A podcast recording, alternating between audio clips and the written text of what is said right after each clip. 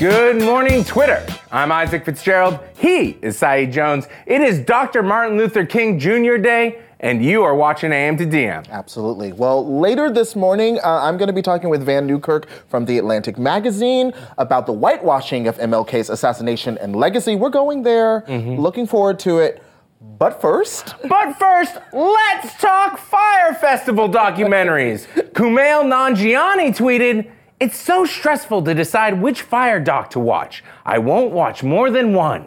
30 minutes later, I could watch infinite fire docs until the day I die. it me. Uh, Jasmine made this point. These fire docs just keep reminding me how segregated the internet is. I never heard of the festival until it all went wrong. I don't follow Bella Hadid or Kendall Jenner on Instagram. I have no clue what that part of the internet is even like. Girl, Sam. Yeah, listen, there was a lot going Yeah. on. There was a lot to parse. I'm so glad there were two. I would watch a lot more. I'm with Kumail on that one. Let me, here's three, here, just off the top of my head. Got head. some pitches? Here are three fire docs that I would like to see produced, okay? Number one, the workers in the Bahamas. And not just the workers, Yeah. the citizens. Yeah. How that affected their economy, how that affected all the workers that didn't get paid. Mm-hmm. There was so much more to that story that clearly, you know, the Netflix one got into pretty decently. The Hulu one kind of brushed aside. It interrupted their own national holiday. They had the regatta. the regatta. Yeah. I want to see that story told from that point of view.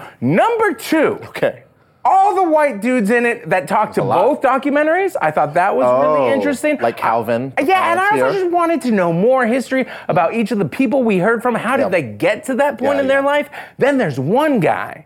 All right, he so clearly has it out for Billy McFarland. Not saying he's wrong. I think in one documentary he's called the financier, in the other one it maybe said like venture capital. Mm-hmm. They never really explained why he went to such lengths Right. to call him out on all his shit. I'm glad he did. Yeah. But I just want to know if he ever like little, little bumped him wrong at a party or like something like that. Third one I want to watch, and that'll be the end of the Isaac pitches for more documentaries.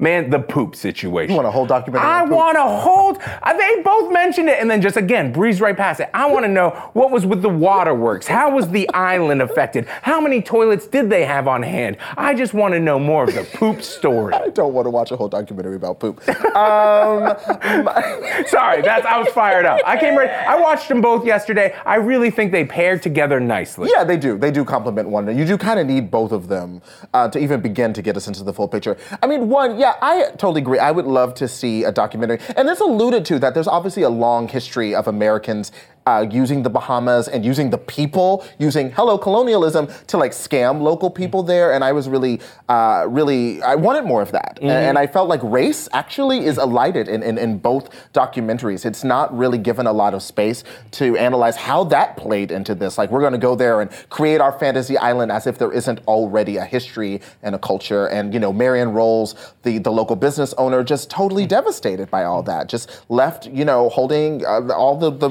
re- results of it. Just as we're sad. as we're talking though, another thing, I would watch another documentary just about Ja Rule, but also No, I want nothing else from Ja Rule. you're done I with- want nothing because else there Ja is also that aspect to it Yeah. too, right? The, there's the way race played a part of it, and also how gender played a part of it. Yeah. And as we were talking kind of before the show started, chaotic workplaces often lead to really chaotic situations, Yeah. and I feel like there are some other stories to come out of that commercial that they made. Totally. As well. Just and not just him. I mean, everybody else. I wouldn't be surprised. You know, like just sexual harassment behavior. We see these patterns, and and just Ja Rule yelling at Chanel, Chanel Iman, "Get in the fucking water." I was like, that's the tip of the iceberg. But uh, We're going to take it to the timeline. We want you to be a part of this conversation too. We got a Who lot to say. Who won the firefight? Netflix or Hulu? Let us know which one you preferred using the hashtag AM to DM. Again, I would argue they both complemented each other very well. That's true. That's true. Well, a lot of people, as I've mentioned, have, have asked about Maryann Rolle, uh, the business owner there in the Bahamas, and if it's possible to support her. It is. GoFundMe tweeted this. This is the verified GoFundMe to support Maryann Rolle, the Bahamanian restaurant owner who lost over $100,000 in the Firefest documentary featured on Netflix. And I checked it last night. I think it's already surpassed its goal, which is great. Shouldn't have been necessary in the first place, but if you want to support, you can. There it is. Another story everyone was reacting to this weekend. Jessica Valenti tweeted, I'm willing to bet that 50 years from now, a defining image of this political era will be that smug white MAGA team disrespecting a native elder and veteran It just captures so much. Yeah, I and I, I tweeted about this, but like Jessica, I was taken how with if we just want to talk about race and racism um, as cultural threads in the last three years, mm-hmm. a lot has happened. I was surprised that even in the midst of all of that chaos, that image, that video, that boy staring on that Native American elder in the face as he's doing a prayer, uh, it got to me. It stayed with me all day long. And I, I think in part it's because it felt like watching, and the only way I can describe it is like watching uh, history unfold in, in, real time, which is to say, you know, if you think back the first time you like were in elementary school and you were going through the history textbook, and you can mm-hmm. pick an image, but an image from history, like a black and white photo that you went, whoa, mm-hmm. that happened, seeing that in real time on the timeline, that's what mm-hmm. it felt like. And, and then now, of course, it's very complicated. The student is, you know, um, pushing back on what's happened. There's a lot of back and forth. He's put out a statement, but I want to make space to focus on why, particularly over Martin Luther King Jr. weekend, hello, mm-hmm. as you mentioned this earlier this morning, mm-hmm. it resonated so much. These things feel connected. Yeah, to see it reflected, time is a flat circle. Mm. There is a lot going on here. Writer George M. Johnson joins us now to help us unpack it. George, good morning. Good morning. So I wanted to start here with you. Were you surprised by the intense response the video received? No. Um, I mean, at this point, what we're watching watching is like this trickle down effect of like what's happening at a macro level with um, adults and you know racism um, just in the country kind of being so overt now. Um, it's not shocking that it's starting to trickle down into you know the uh, teenagers who are practicing um, probably what they're seeing at home within their parents or what they're seeing in the country.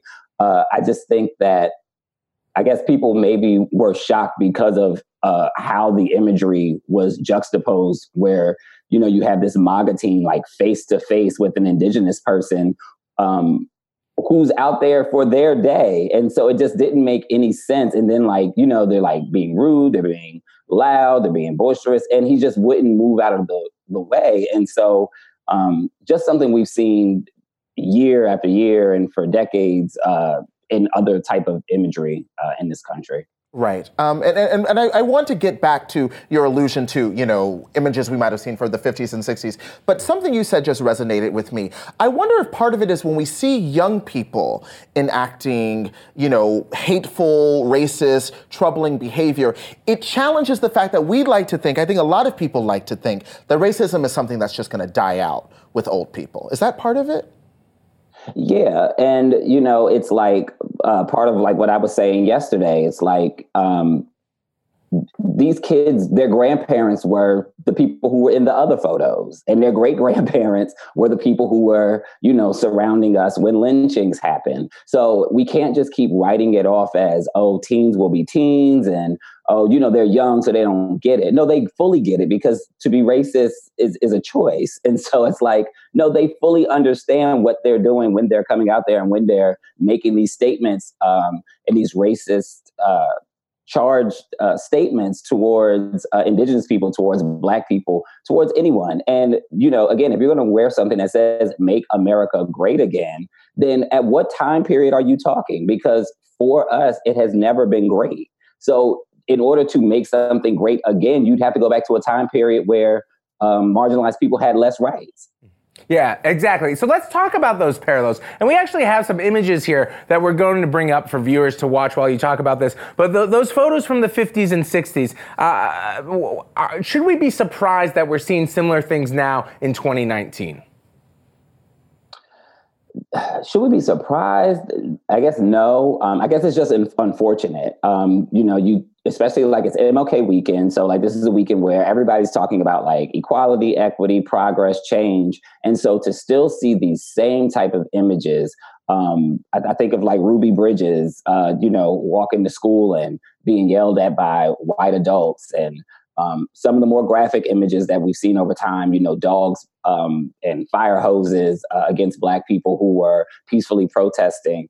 Uh, it's it's unfortunate, uh, but I think it's something that we need to see uh, because it needs to shine light into um, these areas and these situations where a lot of times this stuff either doesn't get captured or it gets written off as uh, boys will be boys. So it's even funny, like, right, with the whole Gillette commercial just recently coming out.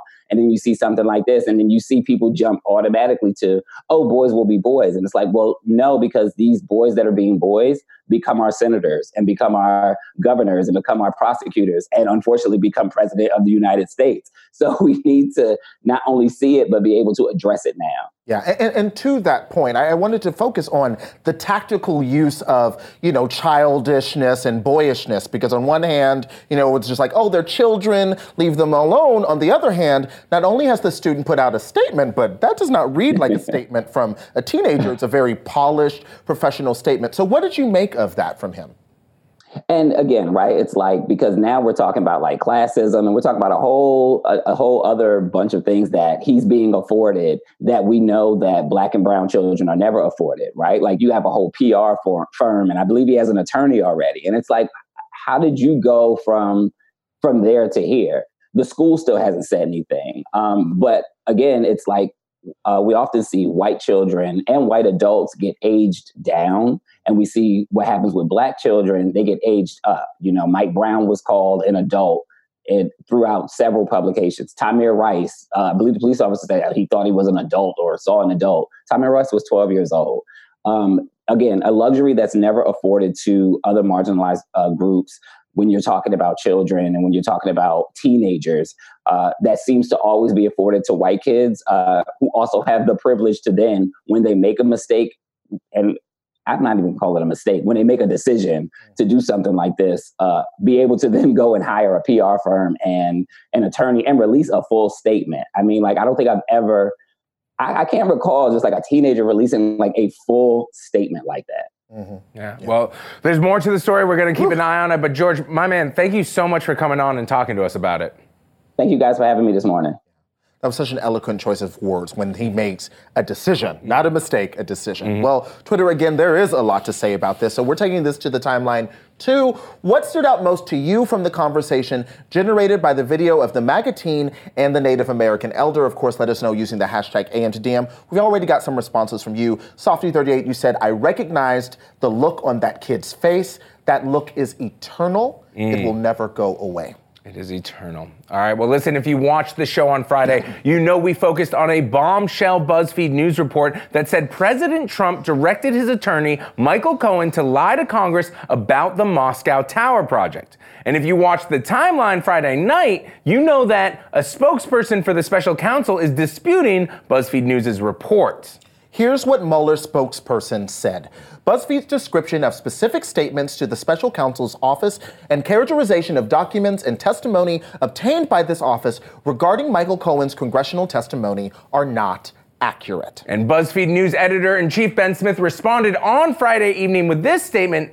We stand by our reporting and the sources who informed it, and we urge the special counsel to make clear what he's disputing. And yesterday, Ben Smith and investigative reporter Anthony Cormier went on reliable sources with Brian Stelter. Let's take a look. this is going to be borne out, Brian. This story is accurate. What if, what if the sources are just wrong? They're not. Not intentionally. They're not. Not trying to hurt you, but just what if they're wrong? You know, they're, they're not.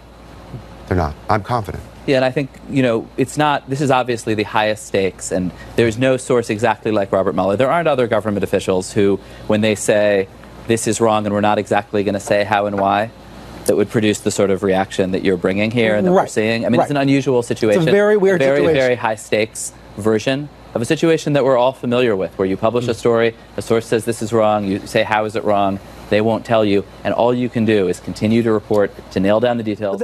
Now, we asked Ben Smith to be on the show this morning, and he stated that his statement and what he said yesterday on reliable sources was all he had to say on the subject matter. Anthony and Jason are, of course, reporting this story out and chasing down what will be the next step in this story. Yeah, I think speaking for myself, you know, we talked to Ben yesterday on the phone. We did. Um, because we really did, of course, we want him on the show as much as possible, particularly with these high stakes stories. What I will say is that uh, this story is not the first uh, investigative report from Jason Leopold and Anthony Cormier on Cohen, on Trump, and on that damn hotel in Moscow.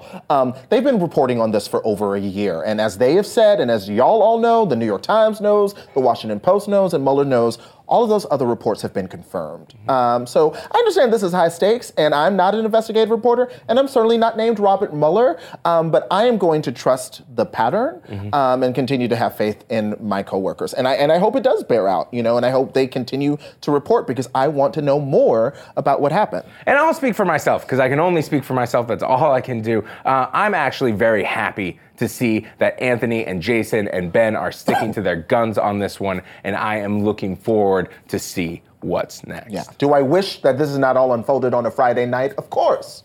Fucked up my weekend, but that's where we are Yeah. for now. All right, we're going to continue to update you on developments as they happen. And speaking of which, here's one already. Rudy Giuliani appeared on two Sunday morning shows and said that the president might have discussed Cohen's testimony before he lied to Congress. Giuliani out here just handing things on a platter. As our own Emma Loop pointed out, Giuliani also confirmed on Sunday that discussions about Trump Tower Moscow went on months longer than has been previously acknowledged up until Trump was elected in November 2016. So there is all that. As Saeed already said, and obviously as you already know, we are going to be keeping an eye on this story. I think there's going to be a lot going on. Yeah, shockingly, there are not like 10 lawyers watching us right now. Well, anyway, this morning is just getting started. Uh, Isaac is going to sit down with Wonder Woman director Patty Jenkins. so so exciting. excited. I'm so excited. I started stoked. walking to the green room and I got all excited. Okay, and I'm going to be talking with Vann Newkirk about Martin Luther King Jr.'s legacy. But up next, it's time for Fire Tweets.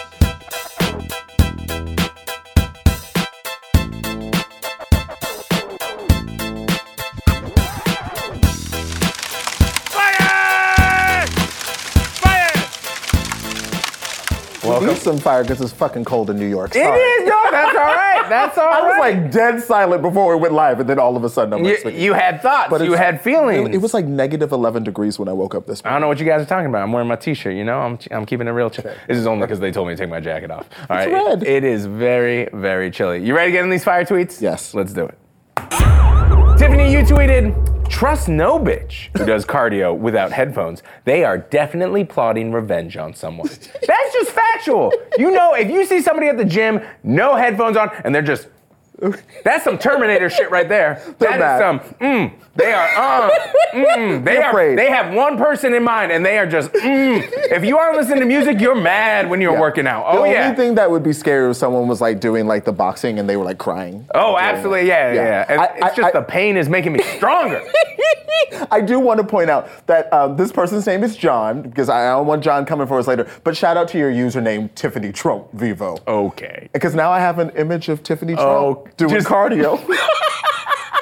All right, this next tweet. I like comes- that this is how I exercise. Apparently, this is this is what run. This is not how I run. I swear. You can tell it's been a while since we've been to the gym. Okay, our next tweet comes from Liz. Liz tweeted, college still making us do the whole, what is your name, major, and a fun fact about you? Like, can we just start? This class costs $600. Time is money. Uh-huh, and the books cost 6000 That's right. I don't have time to. Oh, let's go around. Just because the teacher didn't work on a curriculum for the first day, let's Yeah. all say something about ourselves. Screw that. Yeah. That's It's, I mean, real. Nothing but facts there from Liz. I agree. Shout out to you. Also, is your username Coochie Kisser? Okay, so you're, Okay, you're really into the username. Here we go. Bougie tweeted, there we go. Bougie tweeted, I'm into men, women, researching the menu ahead of time so I know exactly what to order. Wow. That is what I'm into as well. Do you do that all the time? Yeah, man. Really? You gotta know what's gonna be good. What are they known for? How long has it been on the menu? When's the last time the menu changed? Was the original chef that opened the restaurant still the person making the dishes? These are the things we need to know. That's true. I don't look it up. You know, you, ju- you, up. I'm you- like, because it'll give you something to talk about. you'll just jump. You just jump. Well, you know, it's like it's Taking risks. A risky man. That's what I say about Saeed Jones. A risky man. Are you ready for tweet of the day? I think I, I'm Are feeling- you, you yeah, yeah, we can stay here. All right, stay here. let's All do it. Ready? Ow! It comes from Sarsaparilla. That's a beautiful, wholesome username. uh, today, I was walking down an icy snowdrift when this guy holds his hand out to me, so I shake his hand, but he does not shake back. You guys, he was trying to help me so I wouldn't fall down, and I responded by shaking his hand like I was the president of the snowdrift.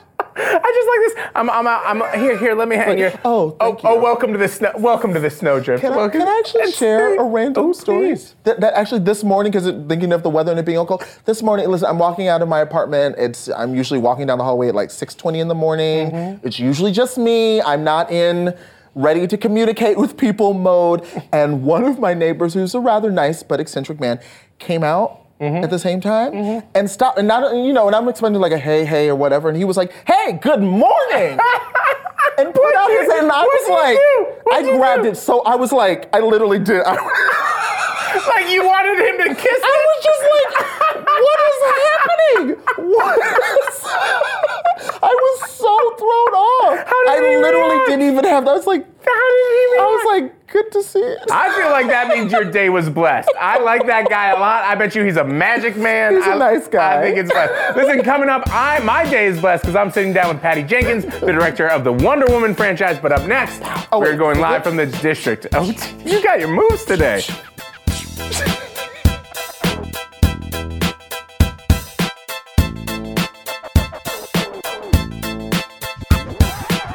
Welcome back. We're going live from the district with BuzzFeed News DC Bureau Chief Kate Nocera. Good morning, Kate. Good morning. How are you guys? We are doing all right. Um, well, let's get into it. It is, of course, day 31 of the shutdown, and Yep. uh, we just wanted to start here. Has there been any progress on reopening the government? Nope. Nope.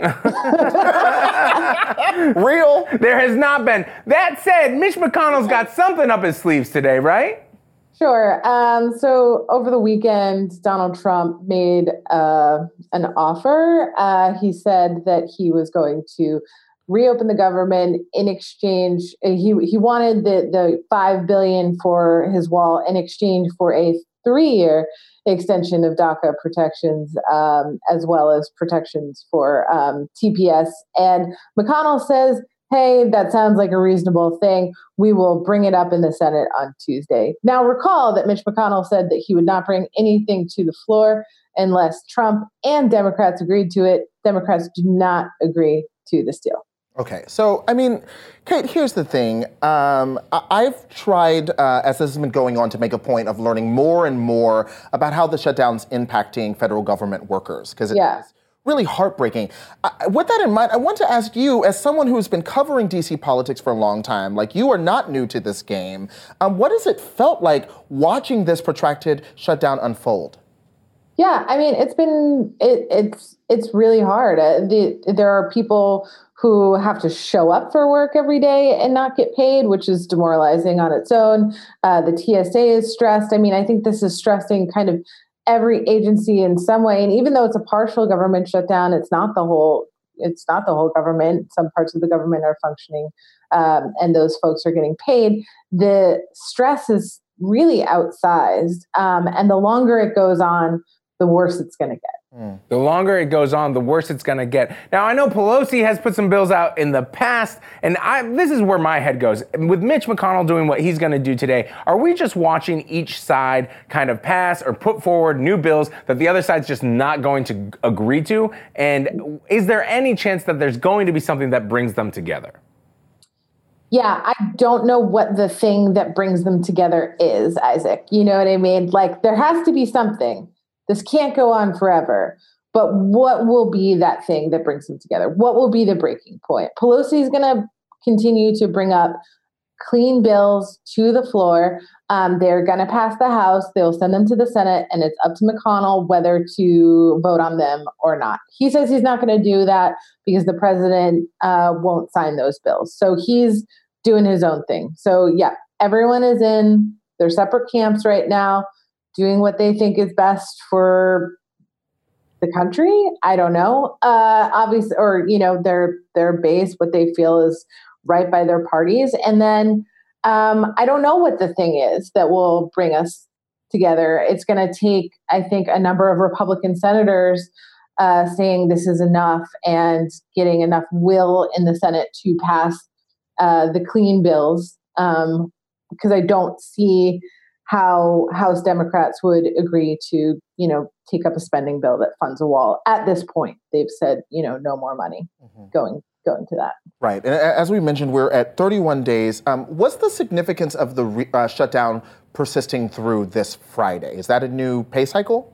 Yeah, it'll be the second pay cycle that government workers will get zero dollars in their paycheck. So um, just imagine that. I mean, imagine like living your life and going to work and then not getting paid um, and having to stress about wh- how you're going to pay your rent, your mortgage, your phone bill, get your food. You know, uh, it was kind of crazy. I saw last week uh, Jose Andres opened um, a little a food stand for federal workers to to hand out free meals, and and the line just stretched for blocks. I mean, this is sort of where we're at right now to hand out free meals yeah, to federal yeah. workers. I, I, saw a clip over the weekend of a woman yeah. who works as a security guard at the Smithsonian, and she was in tears. She was trying to appeal to uh, McConnell, and she's on the Second Chance program, uh, which mm-hmm. means that if she misses her rent payment, you're evicted. Like you don't, they don't. and it was, you know, and she was just in tears, and you just the stories just go on and on. Man. Yeah. Absolutely. Yeah. Well, thank you so much, Kate, for joining us this morning. Always appreciate your perspective. Thanks, guys. I really, Stay warm. I, will try. I really appreciate a reporter who can just say nope. Yep. no. Tell the truth. Yep. All that's right. it. Well, here's a tweet from Good Morning America. Kamala Harris announces this morning on GMA that she will be officially running for president in 2020. She says, I'm very excited about it. Well, joining us now to talk about Kamala Harris's 2020 run is BuzzFeed News reporter Molly Hensley Clancy. Good morning, Molly. Morning, guys.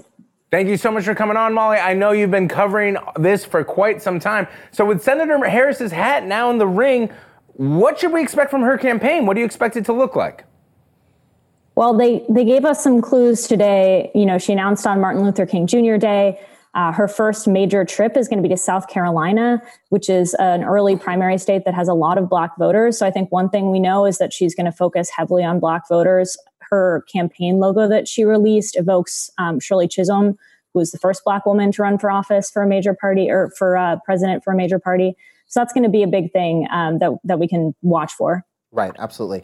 Another factor, and I've been waiting for this day because I'm interested to see how Kamala Harris deals with it as a candidate, um, is the criticism she has for her past as a prosecutor, being tough on crime, and people on the left saying that she's not liberal enough. How do you anticipate that figuring into the primaries? Yeah, I think it's going to be fascinating. One thing is that her campaign slogan is Kamala Harris for the people um, which is like a nod to her past as a prosecutor. You know, that's what you say when you get up in front of court. You say Kamala Harris for the people. So it doesn't look like they're going to be leaning away from it. Um, and she's talked about sort of she's playing up her past as a, a, she calls herself a progressive prosecutor. So she says you know she was really pushing for reforms and um, you know fighting for things like to against big banks. But yeah, a lot of critics say you know actually when she was in charge of these law enforcement agencies, they think she didn't do enough to fight police brutality, um, to fight sort of corruption in her agency. So I think it's going to be really interesting. It's certainly something we're going to be talking about for a long time. Okay, and now Molly, like I mentioned, you have been following Kamala Harris around a bit. What has it been like uh, watching her go through this process and gear up for this morning's announcement? Yeah, I, I think you know a lot of people would say that she's probably basically been running for president since she got to the Senate, or at least seriously considering it. So, you know, we've been kind of watching her figure out what her message is, craft her Senate votes to kind of stand out from Democrats. She was one of the only Democrats, I think one of three, to vote against an immigration proposal last year because it funded Trump's wall, even though it had protections for uh, Dreamers in it. So that was a big thing that she did to distinguish herself. And yeah, I was in Iowa with her before the midterms, and I think she still has a lot of work to do on um, name recognition. A lot of people just don't know who she is, but the people who do know who she is, they've seen her on MSNBC, they've seen her grilling Trump administration officials in Senate judiciary hearings, and they really like her a lot. I heard a lot of sort of uh, comparisons to Obama, a lot of people that were really just uh, sort of smitten with her in Iowa. So it's it's going to be really interesting. Yeah, and uh, just looking at some of the tweets here, Kirsten Bati says, My timeline uh, is covered in Kamala slander. Uh, someone else tweeted, A black cop, that's referring to her record as a prosecutor, that works to disenfranchise black people and sex workers is still a cop that works to disenfranchise black people and sex workers. So looks like Kamala Harris has her work cut out for her. Thanks for She definitely does. Uh, but I think it's important to remember, you know, Twitter isn't necessarily real life. And so it's going to be really interesting to see what people in Iowa think about a cop. Uh, I think the campaign may be betting, you know, that they're a little bit more positive. Yeah, it's interesting. Got to appeal to the Midwest now. All right. Yeah. Well, Molly, we are so glad you've been covering her, and we'll be able to keep talking to you as this develops. Have a great morning. Yep. 2020, man. it's, it's, going. Just, it's happening. Oh man, man. How do you how do you feel now that we're like in 2020? To be honest, listen, man, I, am not gonna fight it. You know me. Yeah. I'm just gonna roll with it. Okay. I'm just. This is the life we live. Yeah. We started this show. Slow and steady. Slow, slow and steady. yeah. That's that's us. That's Saeed and Isaac. Slow and steady. All right. Up next, Isaac and just not even reading the prompter. Up next, I'm going to speak with Vann Newkirk about the history of whitewashing MLK's legacy. Stay tuned. I just turned to you and you were just like, oh my god. Yeah. yeah.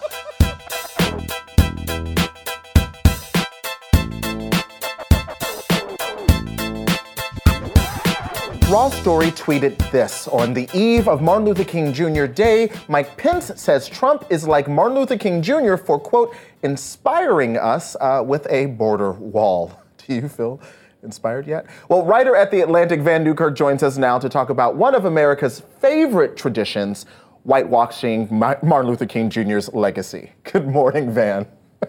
Good morning. All right. Uh, I am so glad uh, you did this project on MLK um, because I, I, thought you you offered so much to the conversation, which often you know we kind of lose when we talk about his legacy. So. Uh, you wrote about how Martin Luther King Jr.'s assassination itself was really whitewashed and how it was discussed. Um, how does the reality of his murder conflict with how people talk about him now? So I think if you look at where the country was in 1968 when he was assassinated, if you look at opinion polls from Gallup polls and other places like that, uh, the, the country was turning pretty firmly against uh, Dr. King. They didn't like that he spoke out against the Vietnam War. Many folks were saying the civil rights movement was going too far and too fast, like he often said in his speeches. He was uh, pretty beleaguered from public opinion and uh, even from an organizing uh, point of view. So how do you reconcile that uh, with the fact that so many people now say they, oh, of course I would have stood with King in the '60s, or they want to universally say they uh, uh, would they are carrying his legacy and his flame uh, when over half the country didn't in 1968. You can either believe that the vast majority of this country has suddenly shifted position, or you can think that the reality is much more complicated. Mm-hmm. Uh, President Ronald Reagan established Martin Luther King Day in 1983. And I, I, wanted to ask you, how did this impact the perception of his legacy? Because now we get to the point where people say, you know, don't politicize Martin Luther King Jr. Well, I mean, I think Reagan sort of helped popularize how the holiday is even celebrated today. You know, he he he commemorated by by using the portions of King's speech uh, which he thought uh, advocated for a colorblind America, right? And you know, he he quoted only from the "I Have a Dream" speech. Um, he didn't mention the fact that when King was assassinated, Reagan, when he was governor of California, basically said that uh, he was responsible for his own death because he broke the law. Um, so he was basically the vanguard of how the holiday celebrated with really anodyne, uh, scrubbed away, sanitized quotations mostly from that single speech, uh, which talk about the content of one's character, and you know, and they don't really get into systemic, uh, systematic critiques of America. They don't talk about poverty, and they don't talk about militarism the way King spoke about it. And I think that was the only way a politician like Reagan would have even accepted the holiday. Right. Um, well, Fox News tweeted this opinion piece, uh, I think just last Friday. Uh, Please stop politicizing Martin Luther King Day. It's a day for national unity, not political division. And so, obviously, like, my God. Um, this is what I wanted to ask you. Um, are you surprised to see people like Pence? Um, a part of this administration in 2019 um, pushing a false narrative about Martin Luther King Jr. And what would Pence and the Trump administration get from it? So I'm not surprised. Um, I think this is pretty much par for the course uh, now for the national commemoration of King Day. Um, it requires almost the way we celebrate him as a uh, quote unquote founding uh, father of the modern age requires that we strip away all the difficult pieces uh, of, of, what his legacy entails, that we strip away uh, the, a real substantive discourse about the policies he wanted, uh, because that's the only way that lots of people who, again, were against him and frankly would have supported him being marginalized or killed. Uh, they can get on board with saying, "Hey, we like this guy now." Uh, uh, there's, there's only way people who fought against school integration, lots of parents who didn't want their kids going to school with black kids. That's the only way they can get behind him. Mm. Um, and so I think it's only a natural conclusion to say that that's what gets you a Mike Pence saying MLK basically would have supported the wall. Uh, so I think as this continues, if this is the way we celebrate the holiday, that's how it's going to proceed. It's going to be people using King's name to support pretty much any policy. Um, because basically, if all you have to say is he wanted us to live uh, in a colorblind society, you can employ that almost any way you choose as long as you don't basically come out and say, I don't like black people. Absolutely. Um, Bernice King tweeted this saying racism doesn't exist, to your point, fosters a dangerous lie. Nathan Phillips will tell you, uh, you were he alive, Trayvon Martin would tell you. Flint is a witness. The school to prison pipeline says it. Had he not been gunned down for actively opposing racism, my father would too. And we, of course, were talking about Nathan Phillips um, and that teenager uh, earlier this morning on the show where do you connect, um, you know, that MAGA teenager confronting that Native American elder to uh, our country's relationship to Martin Luther King Jr.'s legacy? You know, I've been thinking a lot about this recently, not just with that incident at uh, that march, but, you know, thinking about the Gillette ad, what it did and what it didn't, thinking back to Brett Kavanaugh, that uh, hearing, and, and, thinking about, I think, how we build young people and especially young men.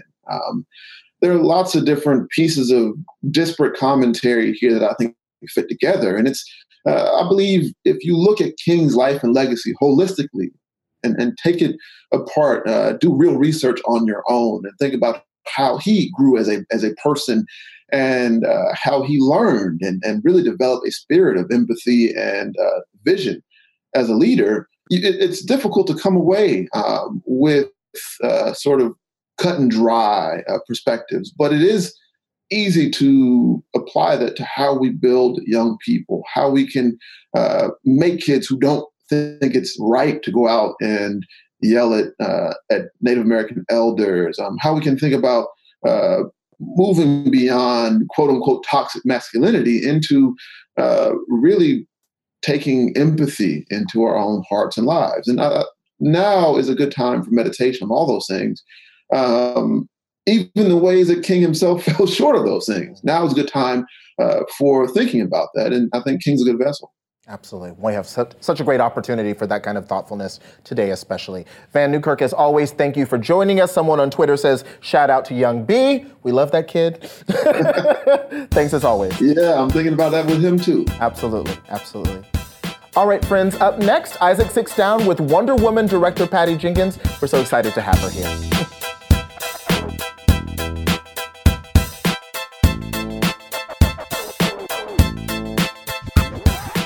This is the sit down, and I'm here with Patty Jenkins, the director of Wonder Woman, the Wonder Woman franchise, and the upcoming television series I Am the Night. Yes. Good morning. How are you? Good morning. I'm great. How are you? I'm doing really well. Awesome. Thank you so much for coming on the show. So happy to be here. I'm a little obsessed with the Black Dahlia murder story, so I was excited to hear that you were tackling it. When did you first hear about this kind of classic murder? So I, am a big true crime junkie, and mm. I've watched it and read it ever since I was really young. Um, the Black Dahlia I dipped into at some point in my youth, and you know, you hit all the the normal kind of versions of the story, but dead ends. Mm-hmm. And then this story, what blows my mind is I'm, I, a friend had told me you have to hear this woman's story. I sat down, she started telling me her story about not knowing what her identity was. Mm. I was following this riveting tale, and when it started to unfold, and suddenly, boom, the Black Dahlia was involved. And not only was it involved, but for the first time ever, it was involved in a way that I said, oh my, that is exactly. That is exactly why people do crimes like that. That is the It was, compelling. it was the first time that it ever made sense that you would treat the body the way that it had been treated. Mm. So It didn't feel was like a, eureka- dead end. Yeah, it didn't feel like a why would this why would this strange guy have done a crime in this way? This time it all made sense. Mm. It all made sense. And that Yeah. woman was Fauna Hodel, correct? Yes, Who Fauna you Hodel. became friends with. How Yeah. did that happen? Well, at that moment, I was so riveted by her story that I couldn't stop thinking about it. And even though it was so dark in certain ways, I, I was compelled to try to tell it. So I went out with it and I was going to try to do it, but no one was really making limited series at the time. And people were wanting to truncate it into a Black Dahlia movie. I kept feeling we've seen Black Dahlia movies and I'll lose too much of this incredible story if I do that. So it just didn't happen. She and I stayed friends for many years and, um, and I was always saying, Fauna, don't wait for me. I was doing Wonder Woman now. I was really busy, and she kept saying, I think you're the you're the person who's one day going to tell this story, which is always such an honor Mhm, and mhm. such an amazing thing. Um, and then I just happened to tell Chris Pine, wow, I was talking to my friend Fauna Hodel and listen to this story. It's unbelievable.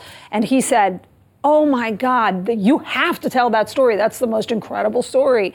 So uh, I went home and mentioned it to my husband, who I'd been begging to write this for many years. And all of a sudden he said, wow, there were all of these men involved in that story that, that we've never figured out, cracked how to represent that actually, if we built a, a character out of multiple of them Mm. into this thing for Chris, we could all do it together. And it just sort of happened. My husband wrote it, and Chris and I were blown away. And we now we wanted to do it, even though we really didn't have time. And you and you instead of put, Yeah. like you said stuffing it into a movie, you gave it this space. Yeah. But let's talk about Chris Pine. Yeah. I like that you bring up your husband as well. Sort of a muse at this point. That's how I feel from what- Definitely. What, brings you, other than the stunning blue eyes, what brings you back to working with Chris time and time again?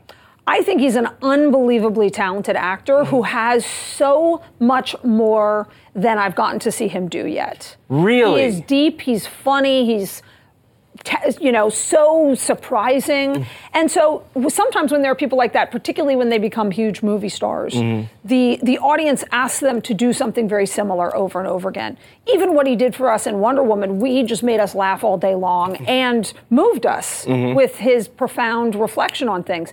So he's become a good friend, but also an actor that I just, I, you know, there are 40 different things I want to make with Chris. You feel like he has the range and we don't we haven't actually seen all of it yet? Definitely. That's really thrilling. Um, listen, you you you surprised everyone, myself included, when you tweeted, "Welcome back to Wonder Woman 1984, Steve Trevor." What? Yes. Li- Like, I, okay, sorry. Spoil, spoiler alert. If you haven't seen Wonder Woman, you're trash and you shouldn't even be watching, to be honest. But uh, Steve Trevor, things maybe not so good towards the end of the first film. Ah, Yeah. How's he in this one? You'll, you'll. It's interesting. I thought of, I thought of what this next movie should be in the middle of making the first movie. So it's not. It, it wasn't a solution to, oh God, that was worked out. Let's try to jam you in there. It's all incredibly important to the story. Mhm. It makes perfect sense. That's all I can tell you, you. all right, so Yeah. you, you'll say it makes perfect sense. You won't give me anything more than that. I can't tell you anymore. I feel like in the show there's something too, right? There's an actor who maybe played multiple people throughout time. I don't know if that reflects that. And, I'm sorry, I'm bringing you on my own conspiracy theory journey. You don't Yeah. need to sit through that. Um, it's going to obviously take place in the 80s, 1984. That's safe to assume, correct? Yes. How did you stick to the era? Everybody wearing shoulder pads. You know what was cool? Uh-huh. We're treating the era differently than I've seen uh, so far, which I feel like there have been a lot of interesting versions of doing the era. Mhm. Um, in our version, as a child of the 80s myself, there was. Yes, there was funny haha outfits I can't believe I wore, for sure. Mhm. but there's also incredible music, incredible art. And so I really felt like the 1980s is, is kind of mankind at their most extreme and at their best. Wow. It was when we could do anything we wanted and we had no idea of the price yet. Mm. So we have really committed to that version of the 80s Mm-hmm. where it's not needle drops and it's not a bunch of jokes. It's actually the most kind of aspirational and elegant version of the 80s in many, many places. Mm-hmm. Mhm. And then you kind of throw it away. You get used to it. And I, I enjoyed rolling around in remembering what it was like when we had no idea that this was all going to stop. with- that this was all going to fall apart. I'm Yeah. sorry, you just kind of gave me chills, and I'm even more excited for it. Good. Uh, another tweet for you here. Turns Bay Company tweeted, "Dear Hollywood." If Wonder Woman is what happens when you hire women to direct blockbusters, please hire all the women. Thanks. So, how do you think Hollywood could be better about giving more women director oppor- directors opportunities? You know, it's funny. I think that the problem goes back much deeper than just the director. Okay. When I made Monster and I was successful, a lot of people wanted to hire me and they and they they they were great about it. Mhm. People weren't trying not to hire me. But what they wanted to hire me for was their stories that they had developed and they didn't want to hear mine. Mhm. They didn't even want to read my scripts. I was a writer director who had just had a successful film, but nobody even wanted to read the script that the problem that I feel is that wh- who- no matter who you hire in the director's chair, we have told this very similar kind of story over and over again to the point that it's become played out and we have to do remakes. Well, when that's the case, there's something wrong because stories have been going on for thousands of years and have never hit that problem. Mhm. But the stories that we've told for thousands of years have been incredibly diverse and interesting and rich in new and nuanced ways. Hollywood is like super behind in that regard. They Mhm. that they that they haven't discovered that. So it's not just yes, give women the opportunity. It's for Hollywood's own survival. We have to start telling different kinds of stories, and all Mm. stories can be commercial and universal. Mm. You know, it's not a favor. It's Mhm. money. It's money. It's, It's money. good A- business. As we're seeing, you know, in the last few years, as as more than just Wonder Woman are succeeding that are movies that defied expectation. Mm. It's it's you know the audience wants it and they will go. Mhm. It's time. You got me standing up wanting to clap. So are Good. there any are there any women directors out and now I'm like not even to be put in charge of other people projects, Yeah. but are there any young directors or, or people that you're excited to see what they do if Hollywood gets its act together? Oh God, tons. Yeah. I mean, I have. So, I feel like I have encountered many, many great women directors. Victoria, who worked on this show, you know, Vic Mahoney is is is one of them. There are many great, great female directors out there, and I, I can't wait to see what Ava does next. But there's also all of the incredible women that Ava has employed on her shows. There's there's tons of them. Mm-hmm. There's and there's a, there's a generation that we haven't even been able to discover yet. Yeah. Um, listen, the Oscars are tomorrow. Yeah. So I I, I, I want to just not trying to put you on the spot. To, sorry, the nominations are Yeah. coming out tomorrow. Yeah. Uh, I don't want to put you on the spot. Yes. But do you have any predictions? Is there or is I- you there know what? I really. I really don't. Okay. I really don't have any predictions. I feel like the Oscars surprise me every single year Yeah. because my taste always runs very different than the Oscars. From so I'm always like, what's going on? Like, Uh-uh. there's always uh, for the last three years, I think there was a movie that nobody saw Mhm. that I was like, that's the best movie of the year. I don't know. I'm, I get, and then other years it's the Pixar movie, and then those aren't considered the best movie of the year or the or the most mainstream movie. So I have no idea. What's the, what's the one what's the one that you would recommend to me to, to make sure I see? What's your you know you, it's Uh, not the Oscar nomination call, but if there's what's the film that that you feel like maybe was a little slept on this year, or just one that you really loved? God, I, I haven't seen enough to make that call because Yeah. of I've been making the movie the whole year. But I'll say, I'll say, and it's not been super overlooked, Uh. but uh, RBG, the Ruth Bader Ginsburg documentary, amazing. Amazing. I- absolutely incredible. Yeah, an incredible movie. Awesome. Definitely one to see. And I haven't watched it. it so will make you cry. I will be sure to Yeah. watch it. Thank you, Patty, so much for coming on this show. And I'm so excited about seeing the 80s kind of through that new lens. Good. So I Am the glad. Night premieres on Monday, January 28th on TNT. You don't want to miss it, and stay tuned. More AM to DM is up next.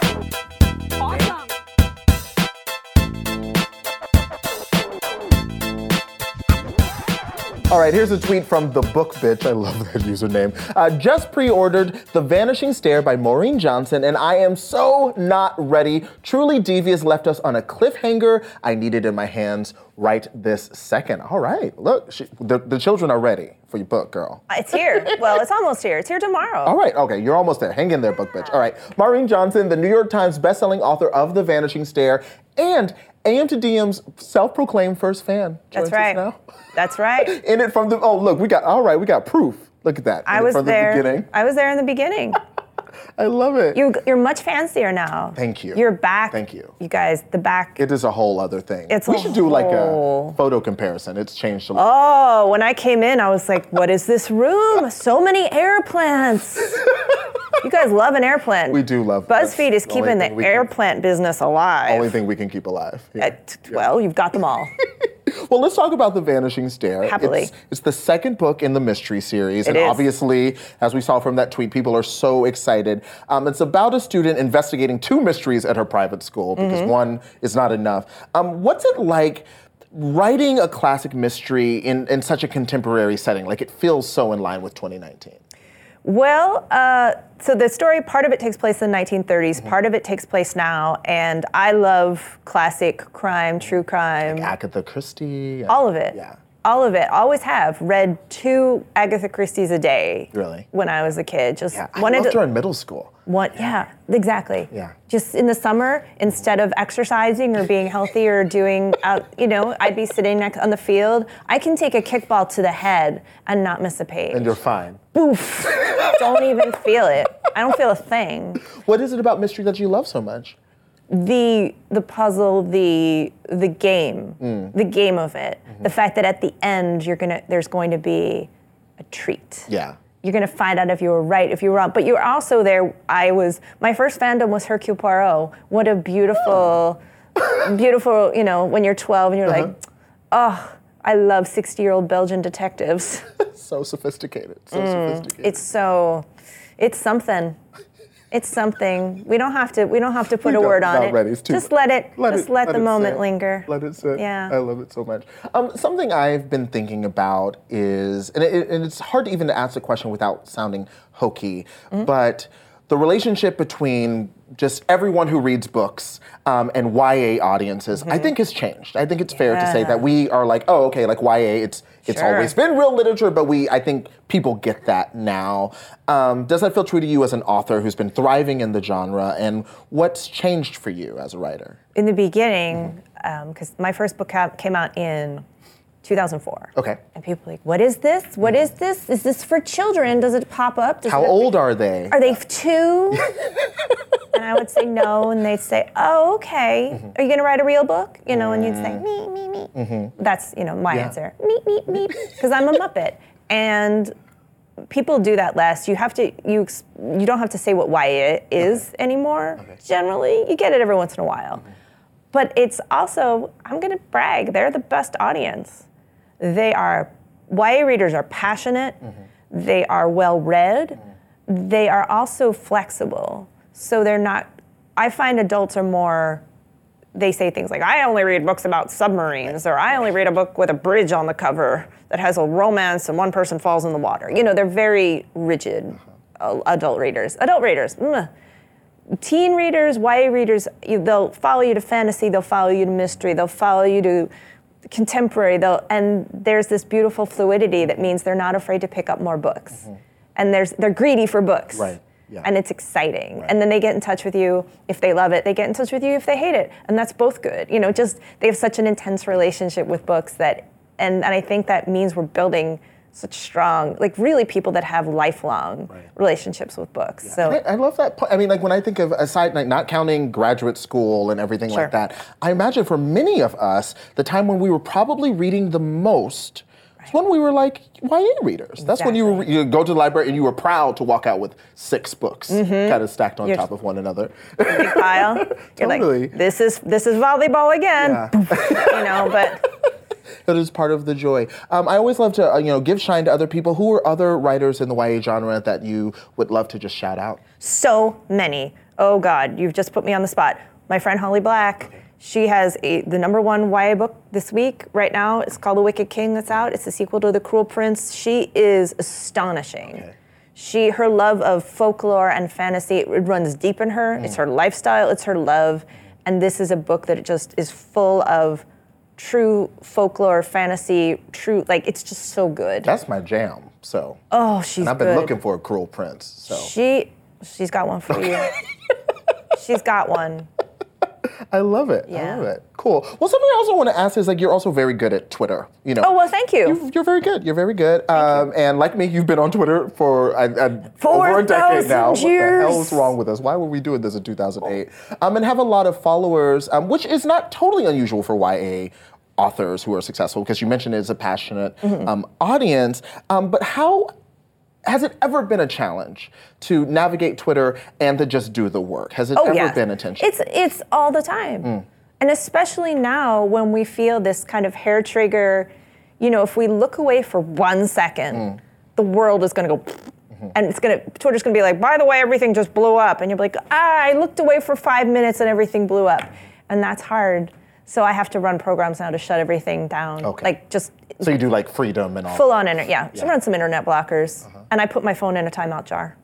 Oh, that has a little like timer on it, and you hit the button, it goes whoop, and you like can't get in, and you shake it. You go, let me get my phone, and it won't let you. Yeah, I haven't done that yet. But what I what I will do when I, when it's really bad with writing, I will just turn my phone off and everything. But also, I have to put it on the other side of the apartment. Like I'm like, you Oh. have to walk through several rooms to even just go get your phone. But I can I can chew through a wall, you know, just I love it. Well, um, of course, we mentioned that you were on the show not only early on. We think you were on. I think it was like the first Friday, the first AM to DM Friday. Um, so we wanted to take a quick look. This is 2017. When Saeed and I were rehearsing the show, you started tweeting about your excitement for AM to DM, going so far as to imply that you were in the air vents. Now, this is a tweet that you said, you responded to one of my tweets with, climbs through the air vents, watches.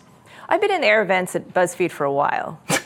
You've been up, up, right up there, It's warm and safe here. just watching the show as it unrolls. Well, 2017 has been rough, and I'm going to do this again. Yeah, it was a good pose. Look, remember when we thought 2017 was rough? Yeah, I do. Remember that? Here we are. Here oh we my are. God.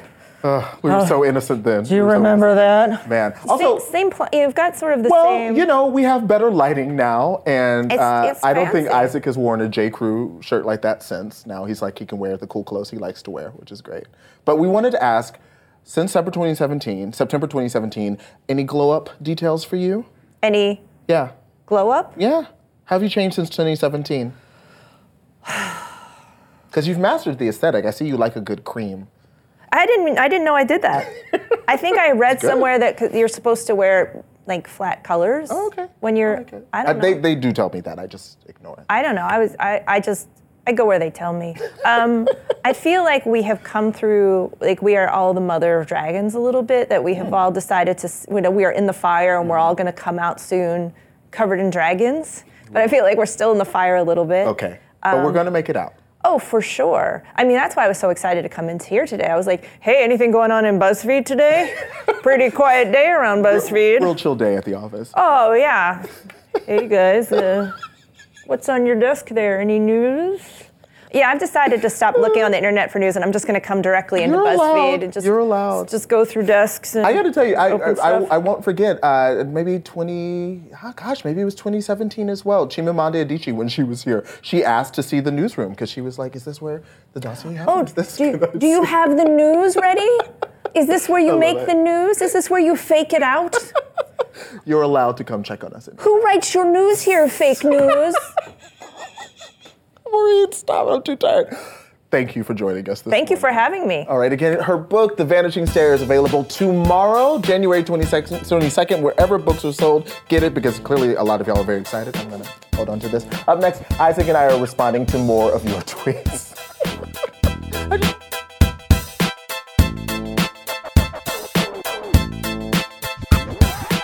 Welcome back. We've got a tweet here from Lily. Okay, Maureen Johnson is my new favorite person. Why is she not on this show more often? Because I wouldn't be able to get through it. She makes me laugh. so, she's so, her sense of humor, I find is is so unpredictable. Mm. You have no idea. It's the straight face.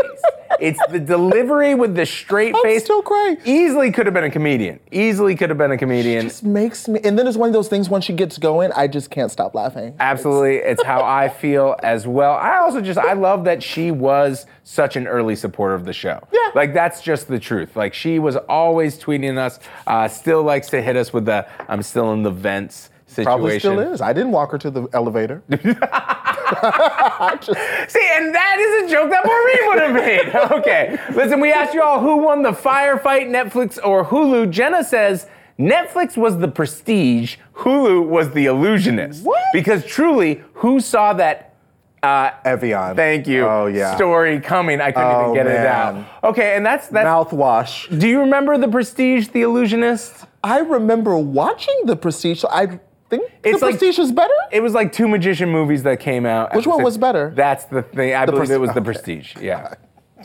I'm sorry, producer had to jump in. At the Prestige. Okay, clearly this is something that's been thought about a lot. I mean, I will say it's, and again, they, neither were perfect. I do want to say that again for Hulu and Netflix, both Mm-hmm. In terms of their journalistic decisions, empathizing with Billy McFarland. Also, who was involved? Yeah. Uh, Billy Hulu paid Billy McFarland to Yeah. appear in the series. I've heard, Yeah. and also, like you said, FuckJerry guys were involved Mm-hmm. in the production of the Netflix one, so that's interesting too. But the blowjob moment in the Netflix documentary was, let's just step back for a second, truly one of the wildest things I've ever seen in a documentary. You ain't gonna catch me moving right now. I ain't moving. I ain't imagine like a. Winston Churchill documentary and then okay, anyway. Jolie had this to say